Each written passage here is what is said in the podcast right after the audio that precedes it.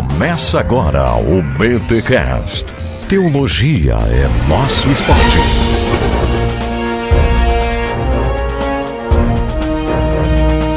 Muito bem. Começa mais um BT Cash, de número 356. Eu sou o Rodrigo Bibo e vamos cavar buraco. Que barbaridade. Aqui fala André Reich, e Indiana Jones e Lara Croft não vão nos ajudar na arqueologia bíblica. Caraca, mano, é verdade, a Lara Croft também paga de arqueóloga, né, cara? Olha aí, da hora, mano. Caraca. Da hora. E o Indiana Jones moldou, né, mano, o estilo de roupa, nossa e tal. É, a galera aí... Inclusive, tu falou Indiana Jones, eu lembrei do Rodrigo Silva.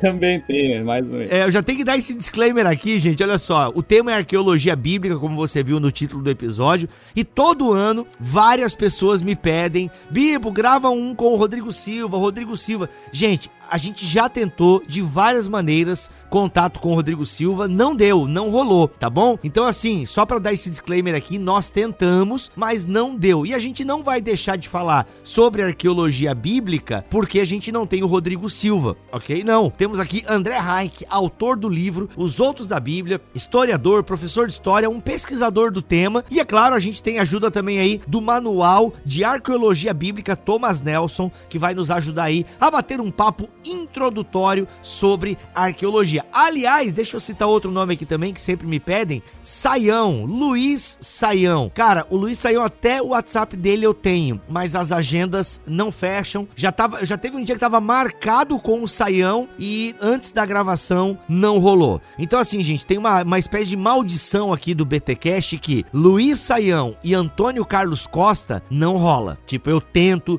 eu insisto, marco, dia, horário, chega na hora, roubam o carro do cara, acontece uma doença, não dá. Então assim, gente, tem hora, eu não tento mais, chega uma hora que dá, que eu desisto. Essa maldição da tumba do faraó, né, cara? Se não tem, não consegue Rodrigo Silva, não consegue Saião, então vai com o André mesmo, tá? Entendeu? Olha aí, é aquela coisa, mas cara, eu tô super feliz que é você, porque confio muito aí nas suas competências de pesquisador. Ó, e o André é tão bom que o cara tem até um atlas que quem já visitou as terras de Israel, falou assim, mano, eu li o teu atlas e cara, parece que tu tava lá desenhando e fazendo nas terras de Israel. Olha aí. Aliás, já pensou uma viagem com Bibo e André para Israel? Pode acontecer. Fique de olho aí nas nossas redes sociais. Mas vamos lá, vamos para os recados paroquiais e depois falar de arqueologia bíblica.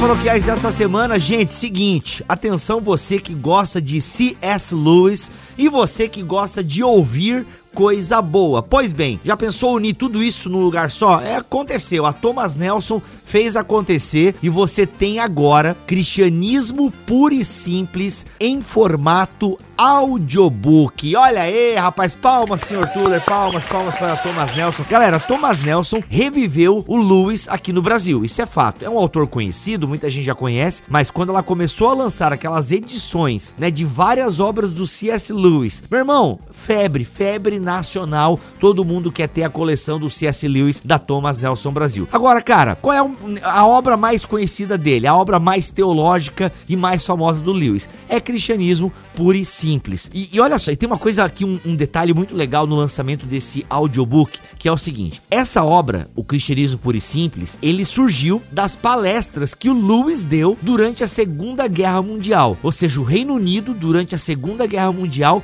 precisava de uma voz amiga. Aí a rádio BBC convida o Lewis para falar sobre os fundamentos do cristianismo. Então, entre 42 e 44, a voz do escritor ajudou os britânicos a suportarem os horrores das batalhas. Em 52, essas palestras viram o livro Cristianismo Puro e Simples e ganham o mundo e se torna aí a obra mais conhecida do C.S. Lewis. Cara, e olha só, queira ou não, em 2020, a gente vive um tipo de guerra. A gente tem aí um inimigo invisível, né? O inimigo público número 1 do mundo, que é o SARS-CoV, né? O novo coronavírus. Então a gente vive aí um outro tipo de guerra. E agora, as palavras do livro voltam ao seu lugar de origem, o som, o áudio. O primeiro audiolivro da Thomas Nelson Brasil não poderia ser outro, né, minha gente? Tinha que ser Cristianismo Puro e Simples. Então você tem agora um novo jeito de se emocionar com as palavras e ideias do nosso querido C.S. Lewis. Inclusive, separei um trechinho para vocês aqui. Aguenta aí, é 2 minutos e eu peguei um trecho que fala bastante, que eu acho bem marcante. Inclusive, até citei num trabalho que eu fiz, por isso que eu separei ele. Ouve aí como ficou o audiobook de Cristianismo Puro e Simples. Como o poder das trevas se corrompeu. Aqui, sem dúvida, fazemos uma pergunta para a qual os seres humanos não podem dar uma resposta com absoluta certeza. Entretanto, pode-se oferecer uma hipótese razoável e tradicional com base em nossa própria experiência de corrupção. No momento em que você tem um ego, surge a possibilidade de colocar a si mesmo em primeiro lugar, de querer ser o centro, que é o desejo, na verdade, de ser Deus. Esse foi o pecado de Satanás. E esse foi o pecado que ele ensinou à humanidade. Algumas pessoas acham que a queda do homem teve algo a ver com sexo, mas isso é um equívoco. A história do livro do Gênesis afirma antes que, em decorrência da queda, a nossa natureza sexual se corrompeu, mas como resultado dela, não sua causa. O que Satanás pôs na mente de nossos ancestrais remotos foi a ideia de que eles poderiam ser como deuses, como se pudessem estruturar-se por si mesmos, como se tivessem criado a si mesmos, ser os seus próprios mestres. Inventar uma espécie de felicidade para si fora de Deus, à parte de Deus. E dessa tentativa desesperada veio praticamente tudo o que chamamos de história humana. Dinheiro, pobreza, ambição, guerra, prostituição, classes, impérios, escravidão, a longa e terrível história do homem tentando encontrar felicidade em algo diferente de Deus. A razão pela qual tal empreendimento jamais será bem-sucedido é esta. Deus nos criou. Ele nos inventou como uma pessoa inventa um motor. Um carro é feito para funcionar à base de gasolina, e ele não funcionaria com nenhum outro combustível. Agora, Deus designou a máquina humana para funcionar à base dele mesmo. Ele mesmo é o combustível que nossos espíritos foram designados para queimar, ou o alimento do qual nossos espíritos foram designados para se alimentar. Não há outro. É de arrepiar, hein, galera? Fala sério. Valeu, Thomas Nelson Brasil, por nos possibilitar uma nova experiência com o Cristianismo Puro e Simples. Por que eu tô dizendo nova? Talvez você já tenha lido o livro. Vai por mim. Ouvi-lo é uma nova experiência. E onde você pode ouvir este audiobook de Cristianismo Puro e Simples? Nas principais plataformas digitais, como, por exemplo, Google Books, Kobo e Alt. Ok? E também na The Pilgrim, que é um app de audiolivros, e lá você encontra o audiolivro, o audiobook Cristianismo Puro e Simples. E olha só, tem um link aqui na descrição deste podcast, que se você clicar nele, você vai lá para The Pilgrim e você pode testar por 21 dias. Gratuitamente. O que eu tô dizendo? Que você pode praticamente ouvir o audiobook do Cristianismo Puro e Simples sem pagar nada, ok? Então, assim, é uma possibilidade que você tem de conhecer essa obra, para testar, para ver se você curte essa parada de ouvir um livro, que é uma nova experiência com a leitura, e aqui eu estou fazendo leitura com dedinhos, com orelhinhas de coelho, né? Estou fazendo aqui aspas com os meus dedos. Então, assim, você pode experimentar a The Pilgrim, ok? Com o link que está aqui na descrição deste BT Cash. E vai lá ouvir o audiobook Cristianismo Puro e Simples, lançamento da Thomas Nelson Brasil, que você não vai se arrepender de ter essa experiência. Se você nunca leu o livro, ouça-o, ok? Ouça-o, que você será tão edificado quanto. Vamos para esse podcast que está simplesmente demais.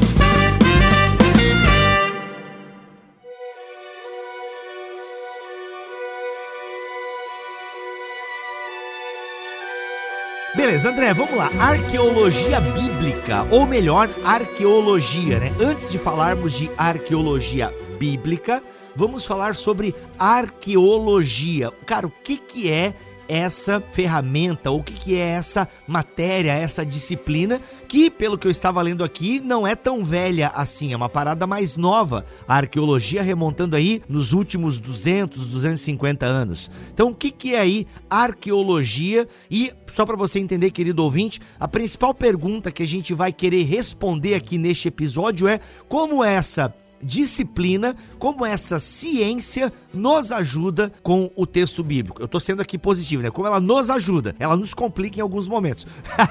Mas como ela nos ajuda a entender a Bíblia Sagrada. André, e aí? Pois é, a arqueologia ela é realmente uma ciência bem mais recente, né?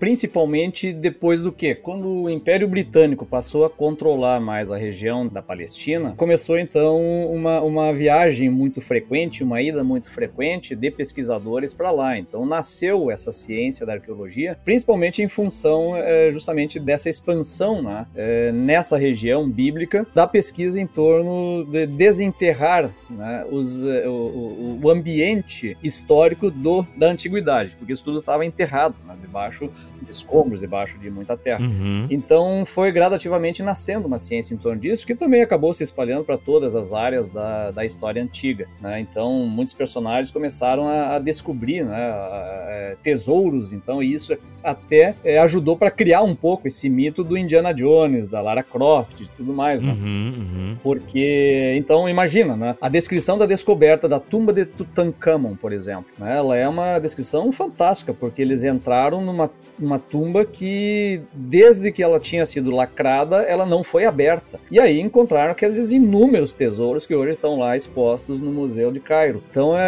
eles só viam coisas impressionantes ali dentro. Então isso gerou também, inclusive, esse mito assim, de uma grande caçada aos tesouros. Uhum. E todo mundo tem um pouco esse fascínio, né, pela arqueologia e Indiana Jones. O Indiana Jones ajudou a ampliar muito essa ideia, né? E então todo mundo tem esse fascínio. Eu lembro, quando eu entrei na faculdade de História, eu também tinha assim, legal, vai ter uma disciplina de arqueologia. E aí eu até brincava com meus colegas, né? Eu adorava arqueologia até o dia que eu fiz arqueologia. Porque é ficar sentado lá com um pincelzinho soprando poeira? A gente não chegou a fazer nenhuma prática, né? Nós estudamos, na real, os processos da arqueologia, as técnicas, as teorias por trás da arqueologia e tal. E aí você vê que é um trabalho, assim, extremamente enfadonho, demorado, lento. Até tinha professor da própria Faculdade de História que fazia piada, né? Dizendo, o arqueólogo pega, abre um buraco, cava um buraco, discute sobre o buraco, debate sobre a fundura do buraco, aí fecha o buraco, abre outro buraco, tira uma pedrinha, mede a pedrinha.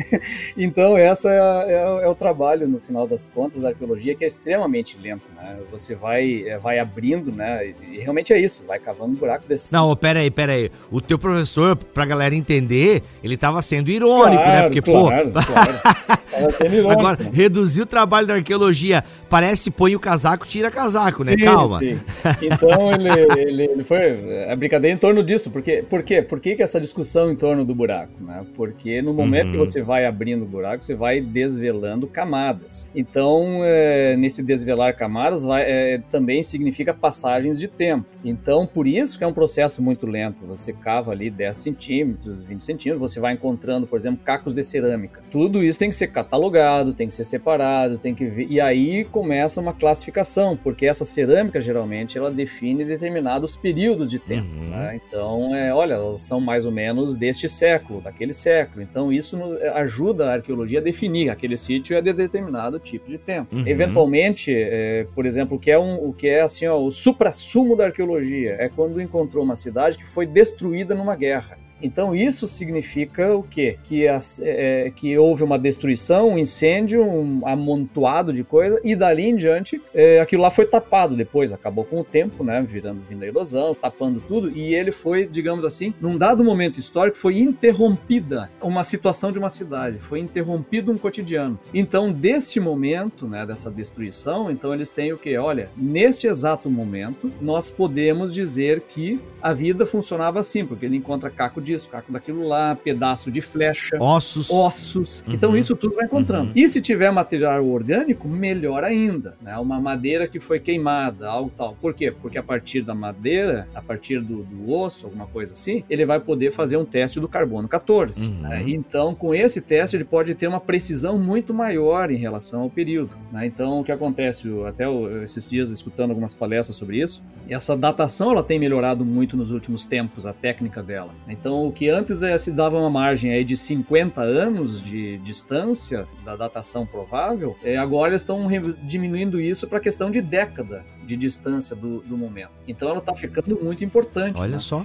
Então, alguns arqueólogos estão trabalhando muito nessa questão de coleta de dados. Não é, claro, o único modo de definir tempo e cronologia, mas é uma das formas. Né? Claro que tem muitos lugares que você não consegue ter esse material orgânico, você só tem pedra, só tem rocha. Aí já é diferente a situação. Né? Então, ele acaba trazendo uma série de possibilidades de definir, olha, isso aqui aconteceu em dado momento. Né? Então, a arqueologia, ela acaba...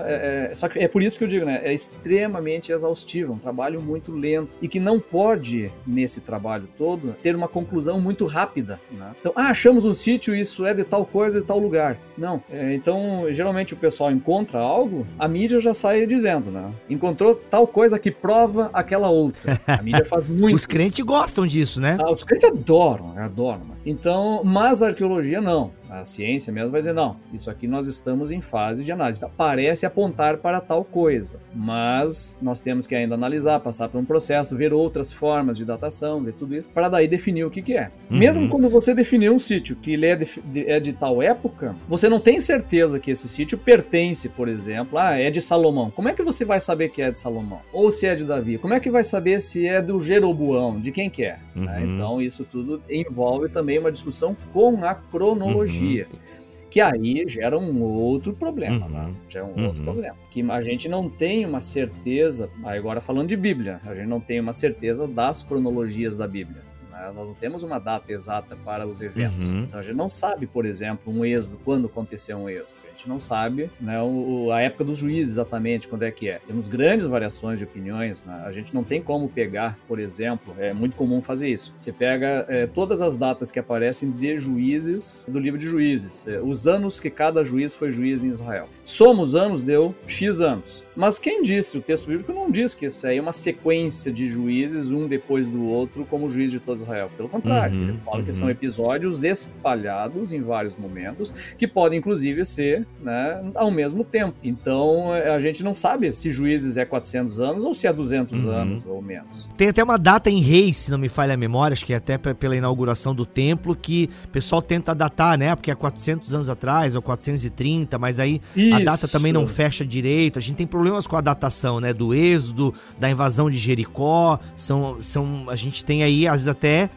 100 anos, séculos, né, de diferenças, né? Então isso realmente é um pouco complicado. Isso, então é muito difícil cravar alguma coisa nesse sentido. Por isso que a gente tem que ter também muita prudência antes de pegar um dado arqueológico e dizer ele confirmou ou desconfirmou a Bíblia. Tem que ter muita prudência, muita calma. Tem coisas que são, assim, decisivas, né? Por exemplo, até pouco tempo atrás, não se tinha uma única referência a Davi, ao nome de Davi, fora da Bíblia. Davi, ele é predominante na Bíblia, né? Agora, fora da Bíblia não existia nenhuma, então existia uma desconfiança, olha, talvez ele seja um personagem mitológico, que é um fundador de uma dinastia, mas um fundador mitológico, como acontece muitas vezes na história antiga. A questão toda com a Bíblia não é, às vezes, dizer, nós somos contra a Bíblia porque é religião e tal. Muitas vezes é por quê? Porque o historiador pega a Bíblia e vai tratar ela como qualquer outro documento do mundo antigo. Essa é a lógica que está, porque ela não vai tomar ele como palavra de Deus, inerrante e tal. Não, é um documento antigo. E como um documento antigo, ele também está passível de uma análise como qualquer documento antigo. O Davi não aparecia. Só que aí o que acontece? Se encontrou, então, finalmente, um um ostra com um pedaço de argila, com uma inscrição, e nessa inscrição tinha lá da casa de Davi, algum rei, depois que era da casa, acho que é o Ezequias até, da casa de Davi. Há um reconhecimento ali da existência, com um documento fora da Bíblia, de um material muito antigo, desta época, dizendo, olha, existiu um rei Davi, que é o predecessor desse cara aqui. Então, olha só, temos aqui um documento finalmente extra-bíblico que confirma que teve um rei chamado Davi. Então, isso é excelente. Então, a gente já tem esses dados que vêm comprovar, então, o texto bíblico. Muito bom.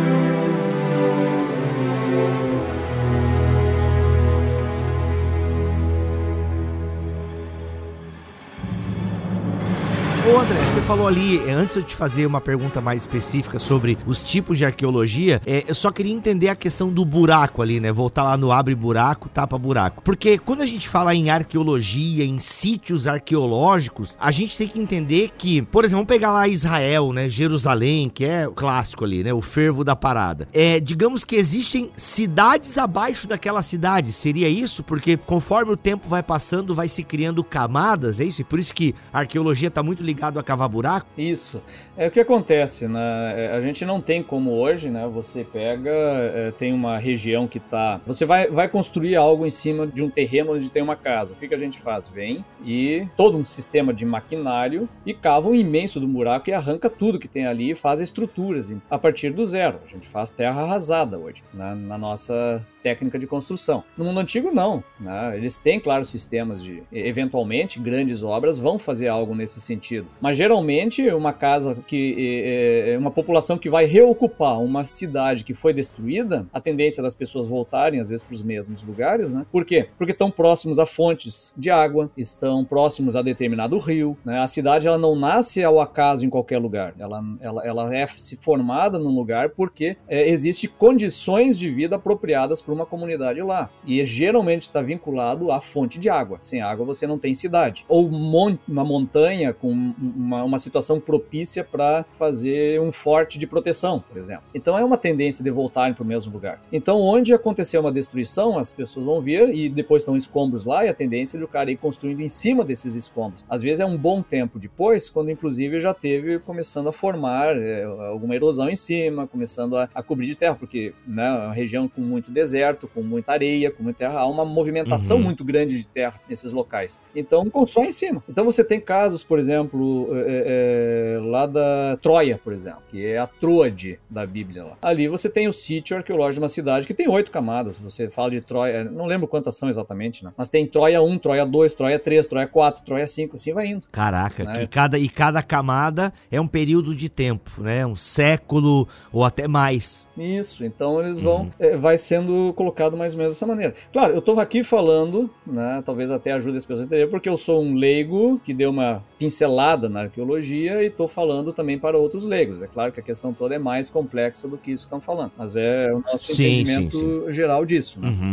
Não, tranquilo, isso é tranquilo. Então essa arqueologia, ela começou a desvendar, então, muito desse mundo antigo, porque até então o que nós tínhamos em relação, por exemplo, o assunto aqui é Bíblia, mas em relação à Bíblia e mesmo a outras situações do mundo antigo. As pinturas que existiam, que se faziam em referência a eventos do passado, por exemplo, Alexandre o Grande, durante a Idade Média. Como é que se pintava esses tempos antigos? Eles eram pintados de acordo com a tua época. Então, Alexandre o Grande, na Idade Média, era pintado com armadura medieval, né? Os eventos bíblicos eram descritos e pintados com um vestuário medieval. Eita. Isso acontecia até na época lá depois, por exemplo, mais tardio, já na modernidade, né, quando você tem os renascentistas, você pega os quadros da época de Cristo, todos esses eventos, eles são pintados de acordo com a sua própria época. Pô, ainda bem que o Romero Brito é contemporâneo, né, cara? Senão a gente... Exatamente. Então, começou a se descavar esse mundo antigo e começaram a ver como era a cultura material dessa época. E aí você começa a mudar, e aí você começa a perceber uma arte, uma representação dessas épocas, que começa a se aproximar mais da realidade daquele tempo. E esse me parece ser uma das grandes vantagens e grandes contribuições da arqueologia para a nossa leitura e interpretação da Bíblia.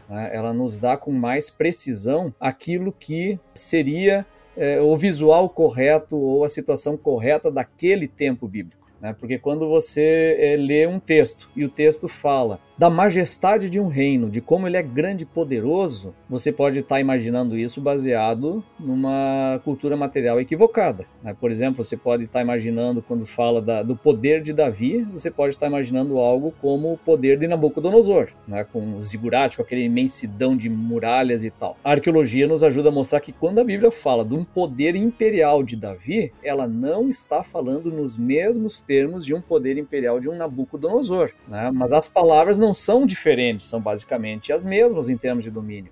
Mas a arqueologia nos ajuda a mostrar, olha, isso que ela se chama de poder imperial é um reininho bem mais simples do que aquilo que a gente pode estar imaginando. Até a questão de cidades, né? Isso. As cidades seria hoje em dia um bairro, uma vila, né? Claro. Então existem, e aí vem as questões que às vezes bate da crise entre aquilo que tradicionalmente se interpreta da Bíblia e o próprio texto bíblico com muitas leituras históricas e interpretações históricas. E aí vem aquilo que a gente estava comentando antes, que são as linhas interpretativas e o próprio uso da Bíblia na interpretação da história antiga de Israel, né, na análise disso, e na própria arqueologia. Que são aqueles dois tipos que o manual traz aqui, a minimalista e a maximalista. Minimalista e maximalista. Então são duas grandes tendências que não são as únicas, tá? Isso se usa mais no sentido de categorizar, olha, para explicar como é que se usa o texto bíblico. Por quê? Porque agora, para o historiador, a Bíblia é um documento antigo a ser analisado como documento antigo. Ela sai aqui do status para nós de palavra inerrante de Deus, que contém a verdade dos fatos e tudo mais, e ela se torna um documento. E nesse sentido, o historiador trata esse documento como qualquer documento antigo, é o que eu mencionei antes, né? Eu já vi, assim, algumas pessoas dizendo assim, ai, mas por que questionam a Bíblia? Ninguém questiona a guerra de Troia, né, que é descrita lá por Homero. Sim, todo mundo questiona a guerra de Troia. Nenhum historiador, né, são, considera que a guerra de Troia é como foi descrita lá por Homero. Nenhum, né? Nem sequer se acredita na existência de um Aquiles, né, desses personagens todos, né, um Ulisses e tal, eles são personagens fictícios, né? Até pode dizer, olha, talvez baseado em algum cara que existiu, talvez até com este nome, mas não a história ali, né? Isso não é levado a sério. Ah, gostei tanto do filme do Brad Pitt.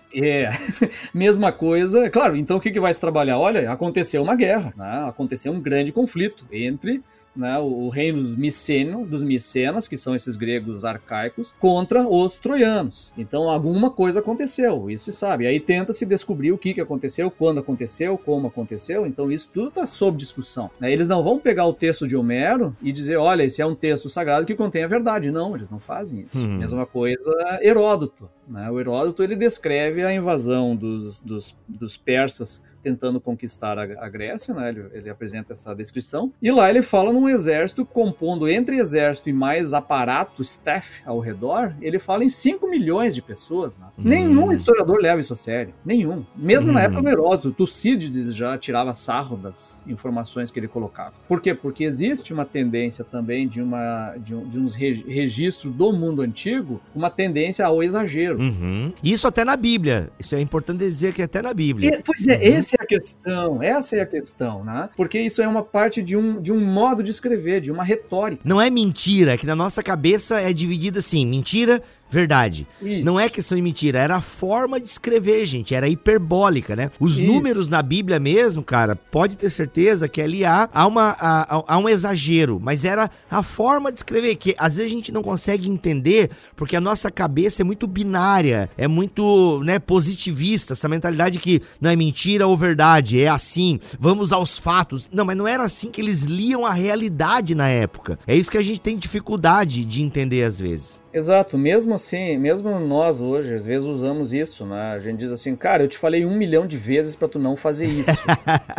E ninguém vai dizer assim, olha, tu mentiu porque tu não falou 1 milhão. Quer dizer, se tu disser que eu menti porque falei isso 1 milhão de vezes, vai dizer que tu é apenas um chato. Uhum. Tu é apenas um impertinente que tá criando caso com uma besteira. Isso é evidente que não é uma mentira, isso é uma hipérbole, isso é uma forma de linguagem, que é muito comum em muitos documentos antigos. E na Bíblia, às vezes, ela evidencia isso muitas vezes, né? Dentro do próprio livro de Josué, ele diz que em determinado momento, né, o autor diz assim, e todos os moradores da terra foram passados no fio da espada, etc. E chega no final, o próprio livro de Josué diz, olha, tem muita terra a construir e tem que desovar essa gente toda. Então, você percebe que existe dentro do próprio texto bíblico esses recursos retóricos, né, para demonstrar a força do que está acontecendo ali. Sim, boa. A própria saída do Egito, né? Os números ali claramente são ampliados, né? São exagerados. Porque se fosse levar literal, até uma vez eu vi um cara fazendo uma conta interessante, que não daria, a extensão de terra não comportaria, mesmo que fosse fila de 5 pessoas, com carroças, se fosse todo aquele número, com certeza o exército teria pego o pessoal, porque não daria nem tempo de chegar na rota onde possivelmente haveria o Mar dos Juncos ali, né? Erroneamente chamado de Mar Vermelho e tal. Então assim, não teria espaço, não teria condições geográficas e tal. Então assim, é muito comum. E gente, aqui, a gente tá falando essas coisas aqui, a gente não tá soltando pra deixar você, meu Deus, como assim? É que você precisa entender que a maneira de se expressar do Antigo Oriente, da Antiguidade, era assim, o exagero era normal. E não é questão de ser verdade ou mentira, pra ficar ainda mais claro, mas era a forma comum de se contar histórias naquela época. E você sabe que a Bíblia não foi psicografada. A Bíblia, ela é sim, humanamente falando, fruto do seu tempo, ok? Então a gente precisa entender isso, que os autores bíblicos, por mais que fossem inspirados por Deus, se comunicavam a partir do seu ambiente cultural. Então isso tem que ficar bem claro, tá bom, gente? Só pra vocês entenderem. Dentro dessa própria questão do próprio ambiente cultural, tem coisas que nós não sabemos em função da própria tradução do texto bíblico, né? Quando você pega essa questão dos números, existem alguns hebraístas que defendem, inclusive, a questão da ideia do termo 1000, por exemplo, o chefe de 1000 e o número 1000, então 600.000 homens, pode significar que não seja 600.000 no sentido de número, mas 600, o 1000 como sentido um grupo, um clã, uma formação. Então não é necessariamente 1000, pode ser um grupo familiar. Então ao invés de 600.000 homens, você teria 600 chefes de clãs, de pequenos clãs, que na soma final talvez não passasse de 20.000 pessoas, entende? Olha aí. Então essas questões, né, elas estão debaixo de uma grande discussão, em que por isso que eu digo assim, não é prudente a gente hoje pegar e bater o martelo em cima de uma questão, porque talvez a gente esteja apenas defendendo não o texto bíblico, porque nós defendemos ele de maneira intransigente, né? Mas não estamos defendendo, na verdade, uma interpretação ou até mesmo uma tradução que pode estar equivocada, né? Termos assim foram sendo revisados ao longo do tempo, se descobriu, por exemplo, que a palavra que designava glória, né, quando Moisés descia do monte, né, e tinha a glória de Deus no seu rosto, é a mesma palavra para chifre, né? Eu não sou um hebraísta, não conheço isso. Tá aí o Michelangelo, né? Pois é, e aí tem lá o Moisés e Michelangelo com chifres na cabeça. Você olha aquela escultura fantástica e diz, mas por que esse cara tem chifres? Ué, porque a tradução dizia que ele descia do monte com chifres na cabeça. A Vulgata, né? Foi um problema. Exato. Da Vulgata, né? Uhum. Mas é uma coisa que vem já de muito tempo. Quer dizer, você tá aí depois do ano 1500 depois de Cristo e ainda está considerando que era um chifre. Uhum. E é muito recente a questão, não, é glória. Por quê? Porque a própria palavra chifre e os deuses da antiguidade, por exemplo, eram desenhados com chifres na cabeça. E a gente pensa, são demoníacos. Não, é porque é um desenho que significa glória. Uhum. Olha aí. Né? É o espectro. Por isso que você tem lá, por exemplo, a Estátua da Liberdade. Ela tem os espectros da glória saindo da cabeça dela. Uhum. E se você olhar isso no futuro, alguém que não sabe de nada disso, olha, por que ele tem um monte de espeto na cabeça? Não, é o sentido da luz brilhando na cabeça dela. Depois a Idade Média vai trabalhar com uma auréola, né? Ela vai trabalhar de outra forma, um círculo na cabeça. Uhum. Alguém pode olhar e olha, eles eram os astronautas, eles usavam um capacete transparente na cabeça.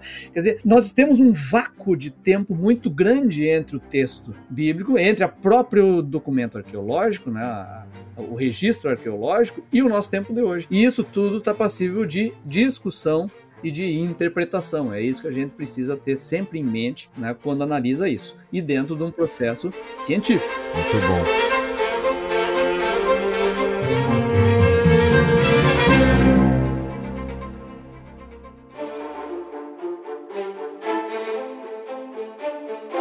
André, para não passar batido, a gente citou ali o minimalista e o maximalista e não explicamos. E tu falou que tem um terceiro ainda, né? É uma terceira via, por assim dizer. Manda aí para nós uma explicação básica dessas três vias no que diz respeito ao estudo da arqueologia. Então, o que acontece? A Bíblia, ela é então analisada como um documento da Antiguidade. Desde pelo menos o século XIX, tem se discutido sobre em que momento ela foi produzida e foi escrita. O que isso quer dizer? Não cabe aqui aquele negócio que alguém diz, ah, isso é uma invenção da igreja lá na Idade Média e tal. Isso aí já caiu por terra faz horas, né? Alguém pode ter falado essa besteira em algum momento, mas isso aí já ninguém, nenhuma pessoa na sua condição de sanidade diz um troço desses, né? Então se sabe que é um documento antigo. Quanto a isso, não há a menor dúvida.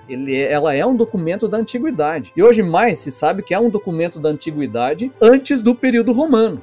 Isso tudo nós sabemos. Por quê? Porque lá os manuscritos de Qumran aparecem esses textos bíblicos lá. Então, nós sabemos isso com certeza. Qual é a discussão hoje? Em que momento foi produzido cada um dos livros da Bíblia, porque não, ela não é apenas um livro, elas são vários livros.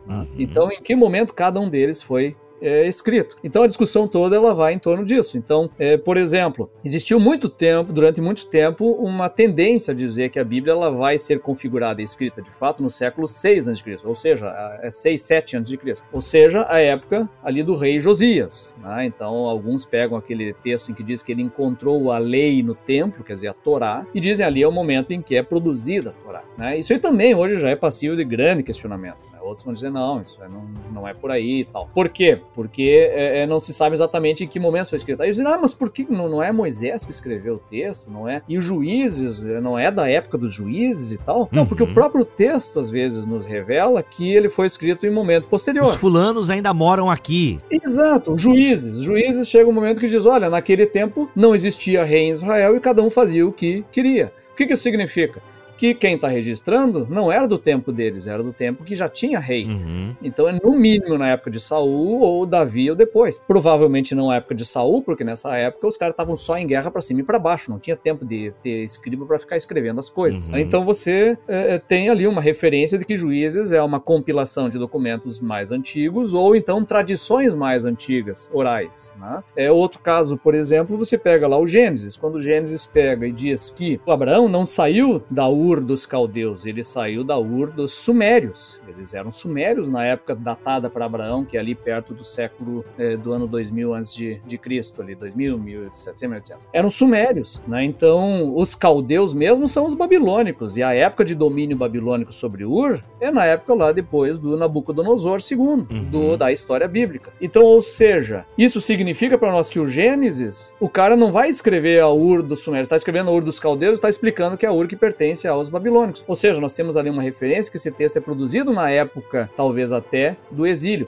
Aí alguém vai dizer assim, ah, não, mas foi Moisés que escreveu. Pois é. Aí a gente não sabe. Ou foi escrito por outro depois, ou se foi esse Moisés que escreveu, ele no mínimo foi atualizado depois por outra pessoa. Na época do exílio. Isso, isso aí, cara, é muito claro. Não tem como negar isso pra mim, André. A gente já discutiu isso aqui em BT Casts antigos, sobre Gênesis e tal. E até acho que com você a gente já chegou a falar alguma coisa também sobre isso. Sim. Cara, isso é inegável. Eu creio que a teologia do Pentateuco é mosaica. Eu creio no poder da tradição oral. Agora, a versão final do Pentateuco é quase inegável. A gente dá pra dizer com 99% de certeza que o acabamento final do Pentateuco é pós-exílico, sabe? Tipo, as evidências são muito gritantes, cara, muito gritantes. Claro. Então, muitos trabalham nessa questão de atualização, né? Até porque o próprio hebraico foi sofrendo atualizações, né? Ele tem o tipo de escrita dele, que é aquela letra quadrática hoje, essa não é a letra dos tempos mais antigos, que é muito mais vinculada ao estilo fenício, arredondado e tal. E isso a arqueologia nos ajuda a entender, né? Conforme vão se cavando, opa, aqui ó, a grafia tá diferente e tal, então isso vai indicando um tempo diferente. Muito massa. Então, isso tudo vai mostrando um processo de atualização do texto que aconteceu. A gente não precisa obrigatoriamente negar que tem uma origem escrita lá no passado, mas que pelo menos uma atualização ele teve. Então, o que acontece com o historiador que pega isso? tá? Que não está preocupado com o comprometimento de, por exemplo, inerrância, com comprometimento dogmático e tudo mais, que nós temos e eu tenho também. Uhum. Né? Então, ele não está preocupado com isso aí. Então, o que, que ele vai fazer? Olha, se esse troço foi atualizado tão tardiamente, por que, que eu tenho que acreditar que tudo aconteceu do jeito que está escrito aqui? Boa. Ele não pode ter botado um monte de coisa? Porque o historiador faz essa pergunta. Por que, que ele faz essa pergunta? Porque a história teve, no passado, uma fixação muito grande nos textos. Muito grande. Aparecia o texto da antiguidade, estou falando lá do século XVIII, XIX e tal, aparecia o texto na antiguidade, então existia assim um fetiche do texto. Então o texto é verdade o que está escrito ali. Então virava história. Então, por exemplo, você tinha lá a referência das guerras entre o rei Ramsés II e os Hititas, e você tinha lá o Ramsés II vencendo os Hititas. Por quê? Porque no templo de Karnak, eu acho, não lembro se era o Karnak ou Luxor,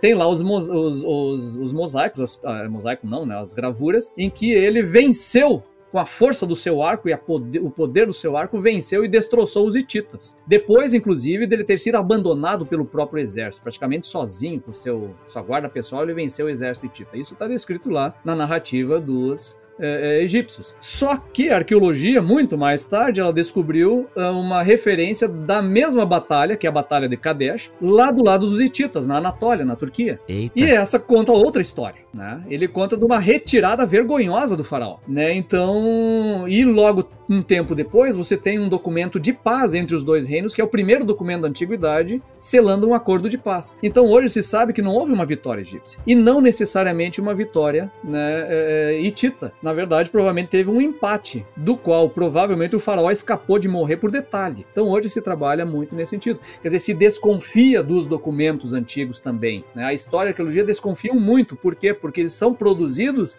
ideologicamente por reis que estão contando a história do seu ponto de vista. E essa é qual arqueologia? Essa é a minimalista? Não, aí que tá. Essa é toda. Ah, tudo, tá. Tudo foi isso. Então, o que acontece? Aí vem a questão da postura desses historiadores e desses arqueólogos em relação à Bíblia. E aí nós temos essas duas grandes, vamos dizer assim, escolas, né?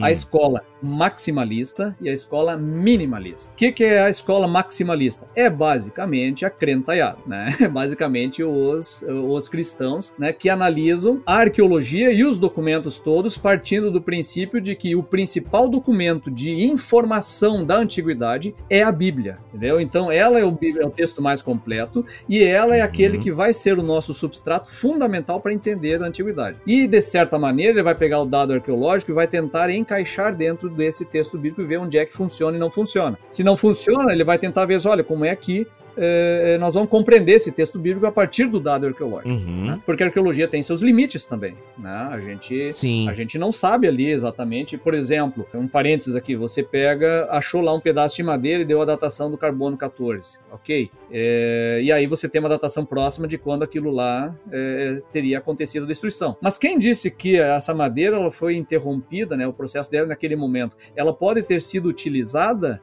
uma madeira que tinha sido tirada do mato em outro momento e queimado, etc., e ela ter cessado o processo carbono 14 em outro momento, muitas décadas antes de quando ela começou a ser usada, entende? Então você tem um falseamento do próprio registro, às vezes, em função desse tipo de detalhe, né, dos próprios limites de uma arqueologia, que ela não tem como, às vezes, definir exatamente a precisão daquele momento histórico. Então esse pessoal maximalista, ele diz, olha, a Bíblia ela é o nosso registro histórico fundamental, né, e nós vamos seguir baseados nela como a nossa referência histórica do passado. O minimalista, não. Ele é a turma daí, principalmente, mais uma escola arqueológica que é vinculada ao norte da Europa, né? No extremo norte, holandesa e tal. Que são aqueles arqueólogos que dizem, olha, a Bíblia, ela é tão ideológica, e nós não discordamos disso, porque ela é um documento teológico que vai apresentar como Deus invadiu a história para trazer a salvação, certo? Então ela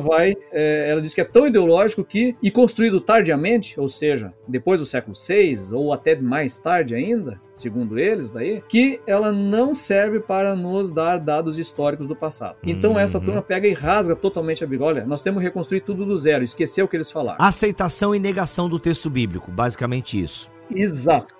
O que acontece? Como isso tudo está debaixo também de grandes discussões ideológicas entre esses dois grupos, ideológico sempre no sentido assim, ó, pessoal, ideologia no sentido de ideia fundante, de qual é a ideia que nós seguimos, o princípio geral, né, o pensamento. Não é esse sentido que está sendo usado politicamente hoje aí. Então, petralha!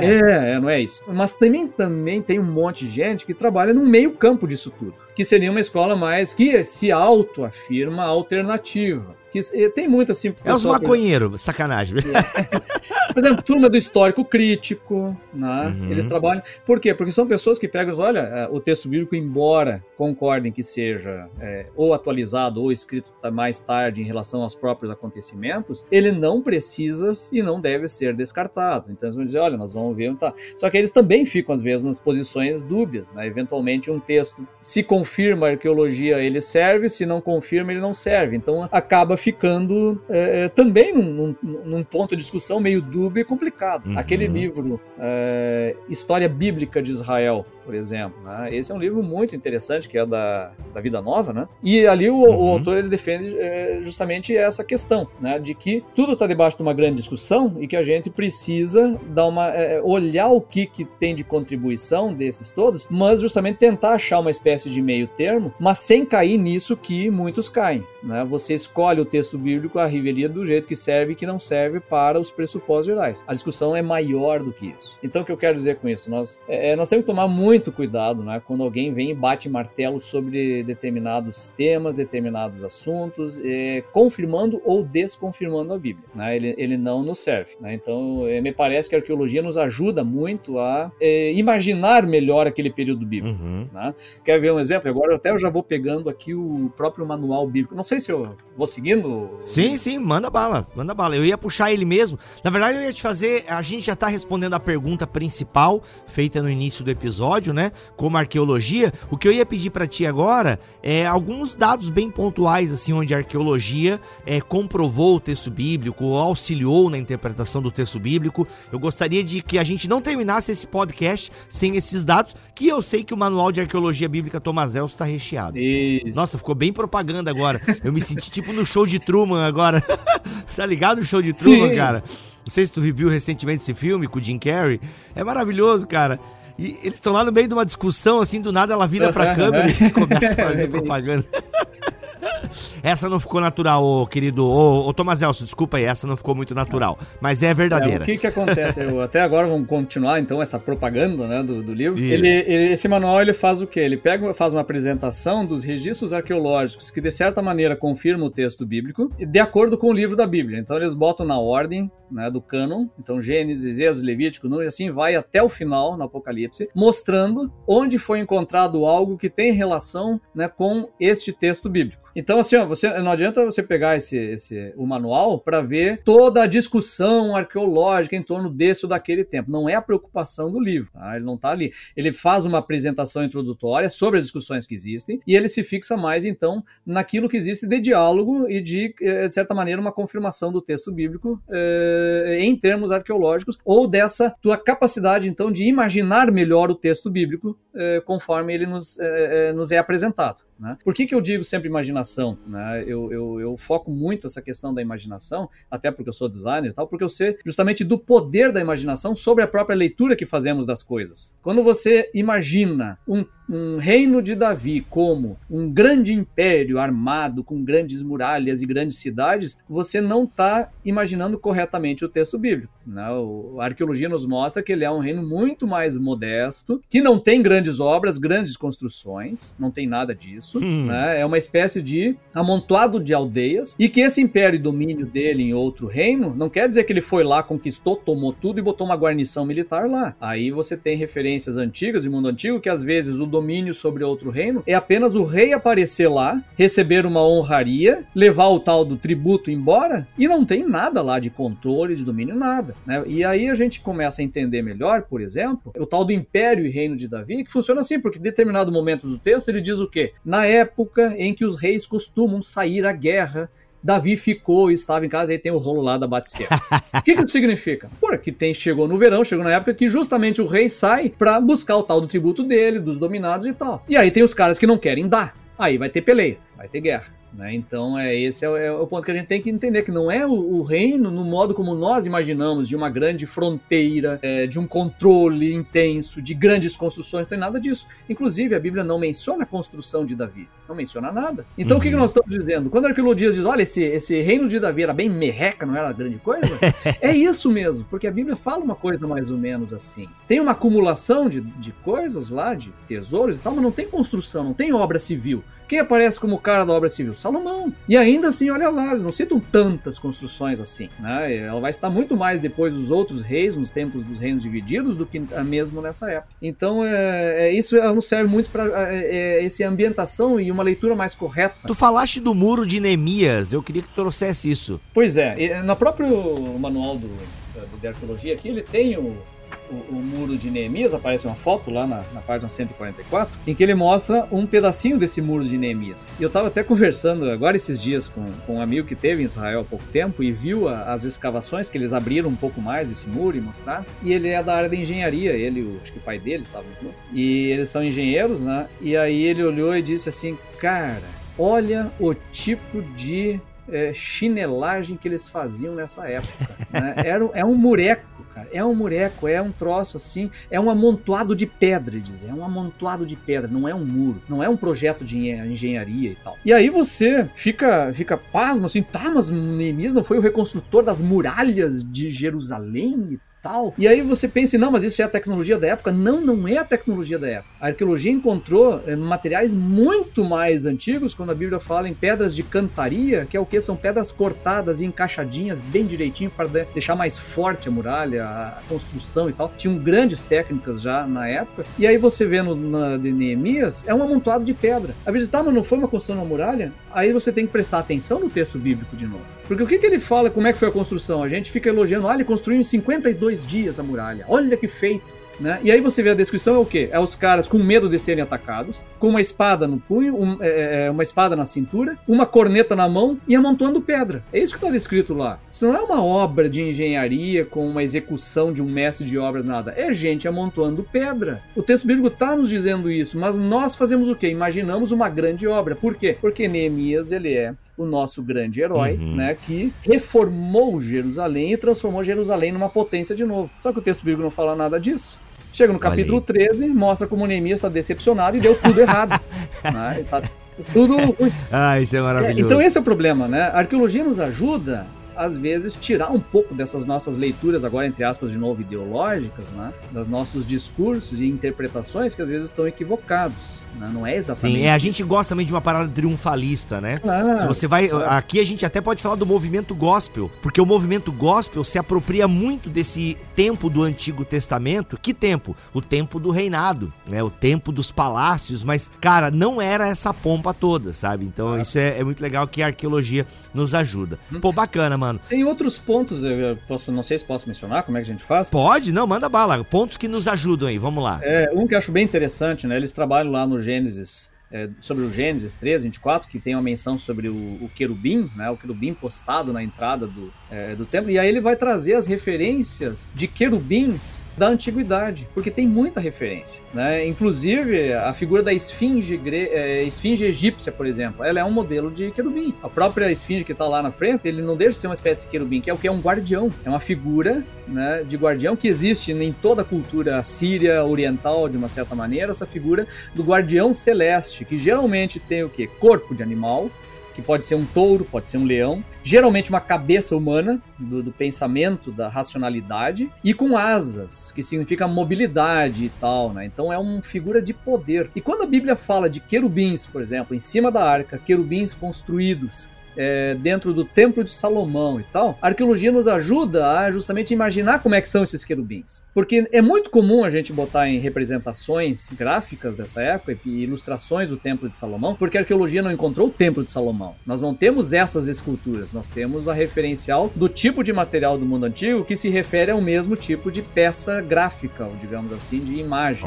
Então, quando a gente imagina os querubins da arca como figuras humanas, um ser humano com asas, na verdade, nós estamos imaginando a Niké grega, que é a vitória grega, que é a figura do nosso anjo. Ele vem do mundo grego, ele não é o mundo semítico. né, o mundo semita, essas figuras angelicais, entre aspas, elas são geralmente umas bestas animais, estranhas, diferentes, né? O próprio texto bíblico pega lá no Apocalipse, como é que ele descreve querubins? Ah, ele descreve com 4 asas, com olhos, por exemplo, por fora, com rosto de animal e assim vai. Texto bíblico de Salmos, por exemplo, diz que Deus cavalga as nuvens montado num querubim. Pô, imagina um anjo alado com Deus montado em cima. É uma cena ridícula, né? Mas não, é porque ele está montado no quê? Talvez num touro, com cabeça humana, com asas, e está cavalgando, né? Essa aí está mais perto do Pegasus do que da Niké. Então você tem essas figuras, né, impressionantes da antiguidade. Então, até quando eu fiz a minha publicação do Atlas e das figuras lá da série Construir do Templo de Salomão, eu botei essas figuras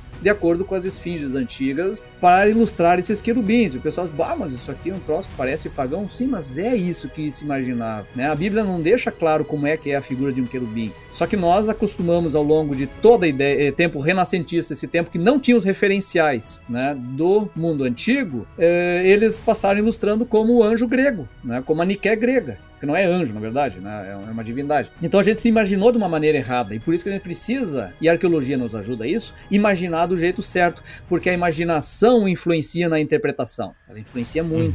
A gente esquece dessas questões da narrativa, da hermenêutica, que aquilo que nós imaginamos, ele vai acabar influenciando. E isso tem a ver com esse triunfalismo que tu tinha mencionado antes também, né? Então, outros elementos, por exemplo, e até pra gente não se assustar essas coisas, e o próprio livro apresenta isso.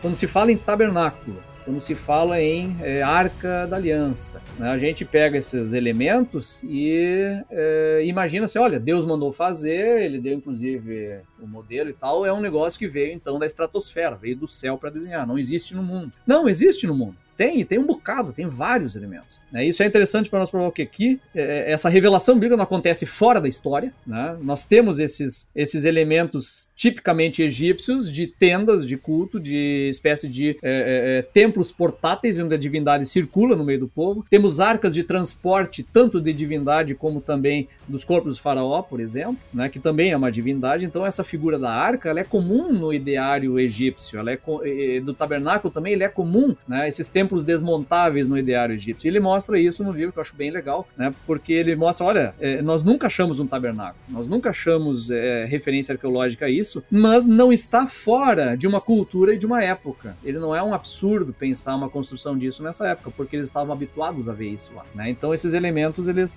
são interessantes, né, na arqueologia, para nós imaginarmos como ele funcionava e como acontecia este mundo antigo, e melhora em muito a nossa leitura do texto bíblico. Olha aí.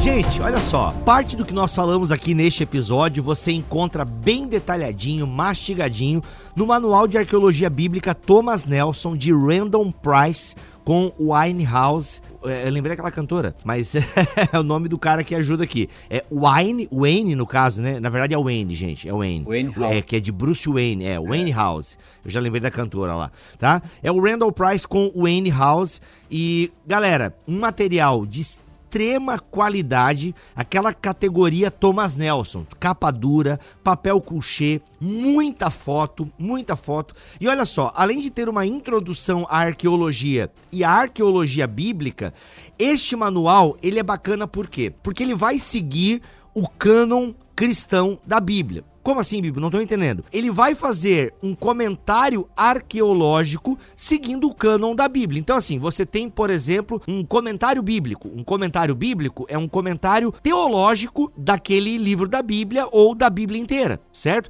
Ele vai seguindo o cânon e comentando teologicamente. Imagine um material que não vai comentar teologicamente. Até vai, mas não é o foco. O foco é um comentário arqueológico dos textos bíblicos. E aqui, como o André deixou bem claro, eles vão seguir, o manual aqui segue a linha minimalista, né? Não, o contrário. maximalista. Não, maximalista. Eles partem, né, eles vão dizer assim, eles vão seguir ali o quê? Né? O texto bíblico é a principal referência para a interpretação dos dados arqueológicos. Então eles seguem a linha maximalista. Então você que está muito preocupado, eu não quero um livro que vai me fazer tremer na fé porque vai discutir os termos, não. Esse é um livro que vai se focar justamente nas concordâncias entre essas disciplinas. Tá? Justamente. Então ele é um guia livro por livro das descobertas arqueológicas relacionadas à Bíblia. Então, o propósito desse livro, gente, não é discussão arqueológica, ok? É o que nós temos da arqueologia disponível para nós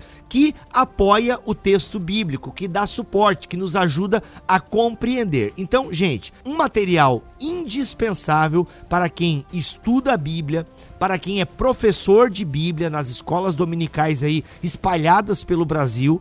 É um material fundamental para você que quer entender ainda mais. Por exemplo, se você ouve ou você já leu Os Outros da Bíblia, material que nós produzimos aqui em parceria com a Thomas Nelson, você já percebe que ali, como é legal entender o background histórico e tal. Então, imagina você entendendo o background arqueológico de algumas coisas. Por exemplo, Jerusalém. Por que Davi escolheu Jerusalém? Cara, tem uma discussão arqueológica muito legal em torno de Jerusalém. Por que ela é uma cidade tão importante para Davi? Isso tudo, o Manual de Arqueologia Bíblica Thomas Nelson vai lhe ajudar. Cara, aproveita, compra na Amazon pelo link do Bibotal, que você já tem aí, sempre tá em promoção, sempre tem desconto, e acima de R$100 você tem o frete grátis aí para todo o território nacional. Beleza? Aproveita, vai atrás do seu manual, que ele é aquela ferramenta que vai lhe ajudar muito na compreensão holística. Olha aí que bonito, André. Holística, uma compreensão holística do texto bíblico. Aí você percebe as camadas, né? As camadas teológicas, as camadas sociológicas, as camadas arqueológicas. E esse manual vai ser uma baita ferramenta. André, obrigado pela tua participação aqui em mais um BT Cash. E, meu irmão, eu tô louco pra soltar aí, né? A gente já falou dos episódios com o Paulo On, mas você está produzindo uma história de Israel que vai considerar todas essas questões aí, enfim, estamos ansiosos, hein? Eu também tô ansioso, né, porque tá dando um trabalho danado escrever isso numa quarentena com duas crianças enlouquecidas presas dentro de casa, né? Porque aqui Porto Alegre ainda não entrou em lockdown, mas nós estamos em lockdown já tem 4 meses, então tu imagina a loucura. Né? Olha aí, gente, assim, ó, quando sair o livro do André, gente, você vai, o do Paulo também, você talvez não, eu nunca vou ler, mas você vai comprar.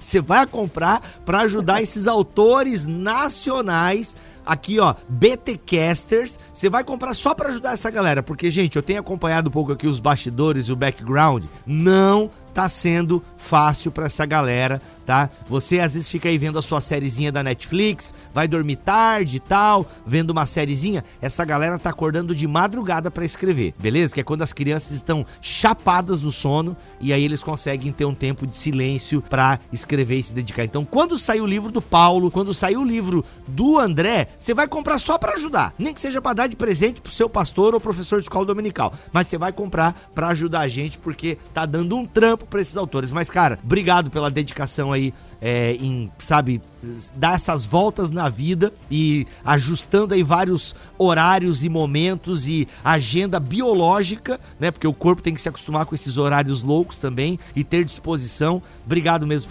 pelo empenho e o carinho de vocês aí em querer abençoar o reino de Deus, mano. De verdade. Eu que agradeço a oportunidade aí e tu sabe, né? Eu gosto muito do teu trabalho e da maneira como tu tem feito sempre, né? Da gente trazer as coisas para discussão e para compreensão, principalmente das outras posições e de como a gente lida com este mundo com tanta discussão e tanta pluralidade, né? E me parece que esse é o caminho, né? O diálogo e a compreensão. Muito bom. É isso, gente. Vamos ficando por aqui. Voltamos no próximo BT Cash, se Deus quiser e assim permitir. Fiquem todos na paz do Senhor Jesus.